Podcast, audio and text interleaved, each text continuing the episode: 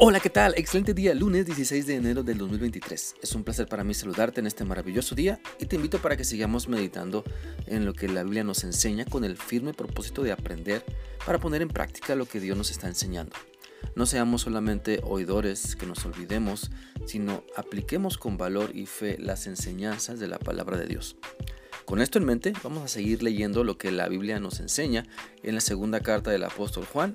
Este día leeremos el versículo 9, el cual dice así: Cualquiera que se extravía y no persevera en la doctrina de Cristo, no tiene a Dios.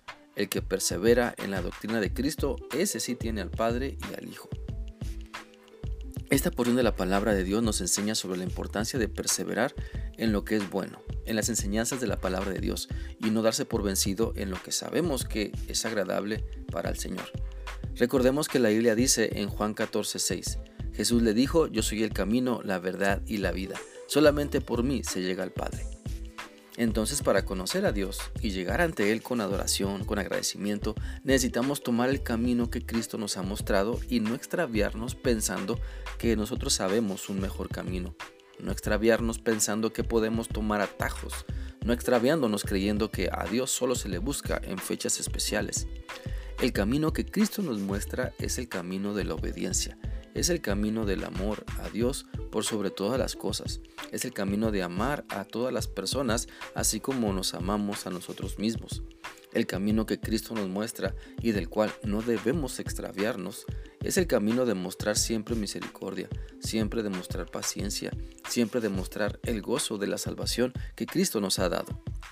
El camino que Cristo nos enseña y en el cual debemos perseverar es el camino de la santidad, para decirle no al pecado, al pecado que nos quiere seducir, y aprender a poner en práctica el carácter de Cristo.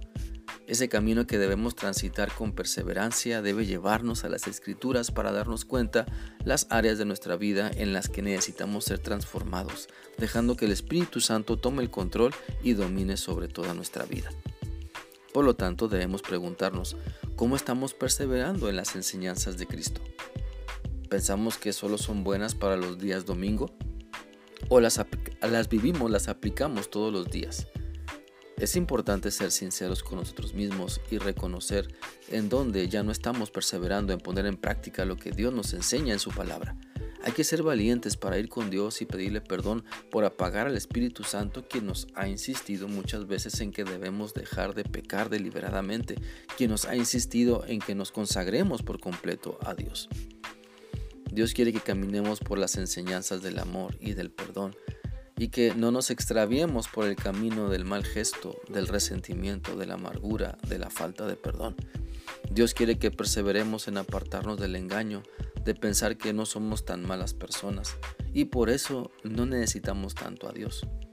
El Señor quiere que no nos extraviemos cayendo en el camino del materialismo, creyendo que las riquezas y los bienes son todo en la vida, cuando lo más importante es nuestra buena relación con Dios. Por lo tanto, demostremos que amamos a Dios, perseverando en sus enseñanzas, considerando como lo más importante en nuestra vida, nuestra comunión con Él, y no nos dejemos engañar por quienes transitan por otros caminos, pretendiendo que pueden mezclar otras creencias con la palabra de Dios. Te animo para que todo lo que sabes de Dios lo puedas aplicar a tu vida de manera fiel y verdadera. Todo lo que sabes de Dios, o todo lo que pide Dios de ti más bien, esfuérzate por vivirlo y no te extravíes nunca de su voluntad. Mejor persevera hasta el final siendo fiel y aplicando lo que sabes debes vivir. Espero que esta reflexión sea útil para ti y que continúes meditando sobre la importancia de perseverar en las enseñanzas de la palabra de Dios. Que sigas teniendo un bendecido día. Dios te guarde. Hasta mañana.